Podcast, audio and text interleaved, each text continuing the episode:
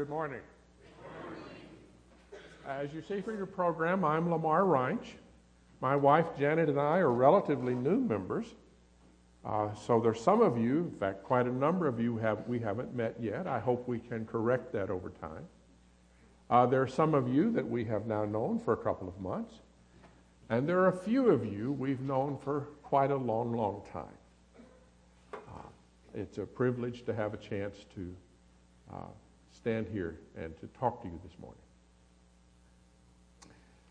The first 11 verses of Matthew chapter 4 read as follows Then Jesus was led by the Spirit into the wilderness to be tempted by the devil. He fasted 40 days and 40 nights, and afterwards he was famished. The tempter came and said to him, If you're the Son of God, command these stones to become loaves of bread. But he answered, It's written, one does not live by bread alone, but by every word that comes from the mouth of God. Then the devil took him to the holy city and placed him on the pinnacle of the temple, saying to him, If you're the Son of God, throw yourself down, for it's written, He will command His angels concerning you, and on their hands they will bear you up, so that you will not dash your foot against a stone. Jesus said, Again, it's written, Do not put the Lord your God to the test. Again, the devil took him to a very high mountain and showed him all the kingdoms of the world and their splendor. And he said to him, all these I will give you if you will fall down and worship me. Jesus said, Away with you, Satan.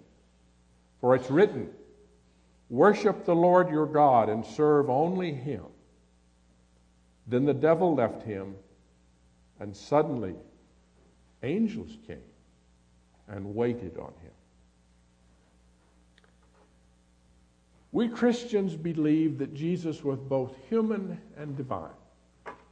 The doctrine of the incarnation is one of the great mysteries of our faith, and we frequently struggle to properly emphasize both parts of that great truth. In my experience, the, the dimension we most often underemphasize is the humanity of Jesus. It's important for us to see that Jesus was really a man. He wasn't play acting. The scriptures teach that he was vulnerable to cuts and bruises and wounds. His hunger, his exhaustion, his frustrations, those were real. He felt the full measure of our weakness and our vulnerability. And he could be tempted. And Matthew says he was tempted and his first temptations were three in number. The first temptation was to make bread out of stones. In recent months, I've been reviewing research on business ethics decision making. It's one of, one of the tasks I do for the School of Business at Lubbock Christian University. Now, I didn't set out to be a business professor. When I was a student at Lubbock Christian College taking courses in Bible and Greek with Professor Gerald Kendrick, I thought I would earn my living as a preacher. But then, some years farther along in graduate school, we made a decision that we thought we were better suited and that God probably wanted us to do something else. So I began to aim at being a professor and I began that career, and there were certain doors that opened and some doors that closed, and there were some twists that were unexpected, and I found myself eventually a professor in a business school. But back to the research I've been looking at. What we now know is that business ethics teachers, uh, we haven't convinced them all, but we know that they've been putting their emphasis in the wrong place. They've been devoting a lot of attention to trying to help students solve complicated ethical dilemmas Here you are. Here you are, you can throw a switch and redirect this train. And down, that, down this track, there are four people who would die. And down this track, there's one mother with a child, and she would die. And what choice do you make? Most people, when they make mistakes, it's not because they face a complicated dilemma like that. And it's not because they don't know what's right and wrong. We have given far too little attention to the body. Human beings are embodied. Our intellect, as important as it is, is expressed only through the brain, and it's a physical organ. And it's connected to this body, and it's affected by the condition of the body. We can now demonstrate that people make unethical decisions much more easily when they haven't had enough sleep, when they don't eat properly, when they aren't rested. So if you want to stay on the straight and narrow, get a good night's rest,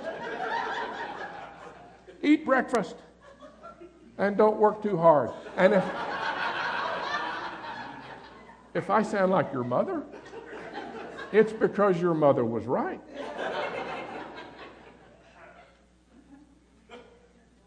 Jesus responds to this with this quotation of Scripture.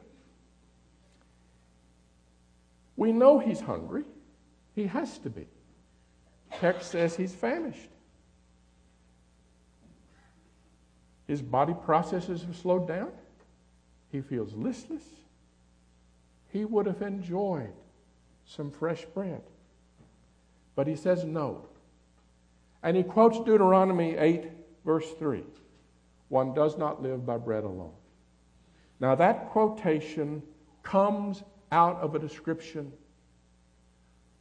where, where Deuteronomy is talking about how the children of Israel wandered for 40 years in the wilderness, how they were tempted, how they were hungry and how God eventually provided them with manna.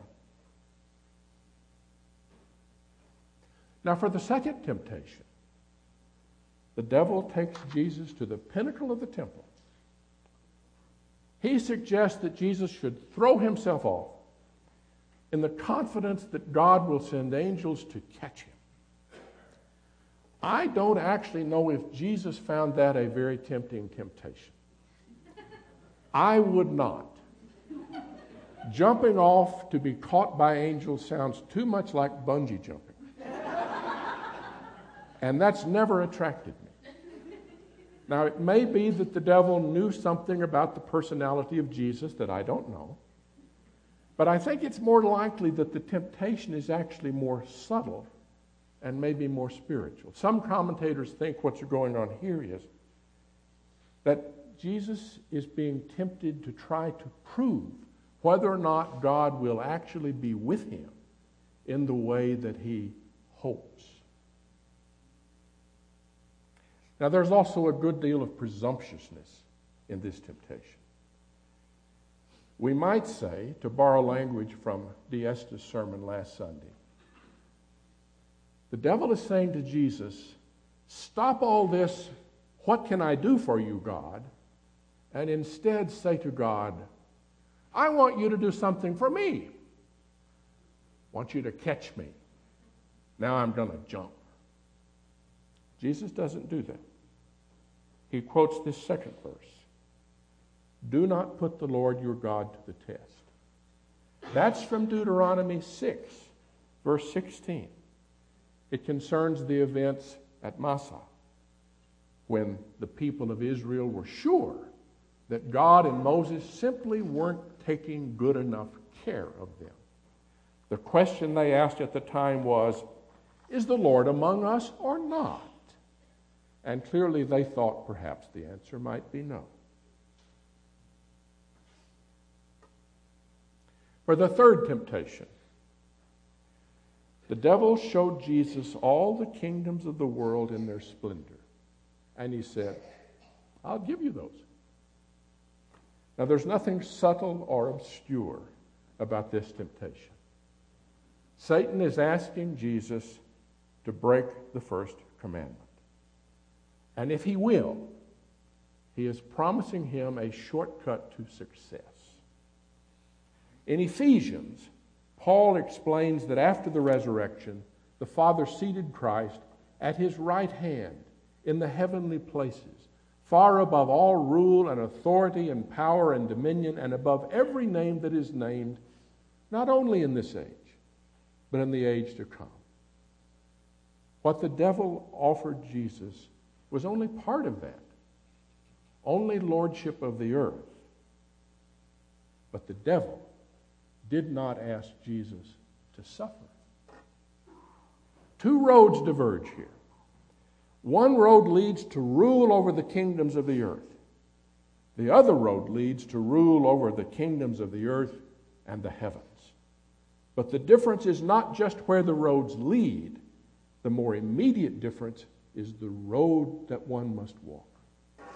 Satan's road requires only an act of worship. God's road requires recruiting and training a band of disciples and putting up with their foibles and thick headedness for three years. God's road includes moving from place to place, living on the road, staying a few steps ahead of the authorities until finally God leads you to realize that it's time to surrender to the authorities. God's road includes becoming alienated from your siblings. It includes betrayal. It includes being abandoned by every one of your students. It includes the lash. It includes spit. It includes ridicule. And it ends in death of the most degrading type that the Roman Empire had been able to invent. Jesus responds again with Scripture. Deuteronomy chapter 6, verse 13. And we can tell from the wording that he's quoting the Greek Septuagint, not the Hebrew version. Jesus says, Away with you, Satan, for it's written, Worship the Lord your God and serve only him. This quotation comes apparently describing the incident with the golden calf. Then Satan leaves, and immediately angels. And depending on your translation, they come to wait on Jesus or to serve him. The point is, they bring him something to eat. Maybe it was manna. Now, the way that Jesus responded to these three temptations can provide some good examples to us but I would suggest that Matthew also wants us to see a bigger picture. And it goes like this. You probably noticed that all three of the quotations of Scripture that Jesus verbalizes are from Deuteronomy. They're all from a part of Deuteronomy. And every one of them pertains to the experience of the children of Israel wandering for 40 years in the wilderness. Matthew is telling us, children of Israel, the people of God, the Son of God, God's Son, God calls his nation. They are tested. They are tested in the wilderness. And they fail over and over again. But Matthew says, the new Son of God, Jesus, the Son of God. He too has been tested in the wilderness, and he did not fail. What does that mean for us? Well, it tells us something about our Lord. And I also want to say it poses a question for us. We are now the children of God. How will we behave the next time we find ourselves in the wilderness?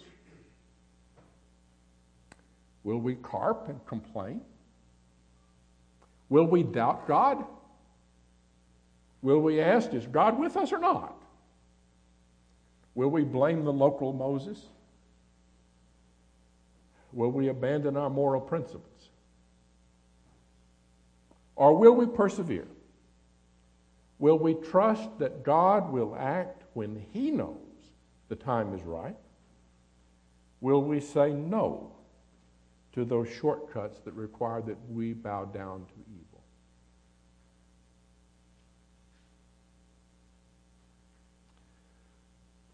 I'd like to end my part of our service with a short prayer. This will be followed by a time of private personal prayer. And perhaps the prayer that I wish to lead us in as a group can guide some of what you think about in your personal prayer time. Please join me.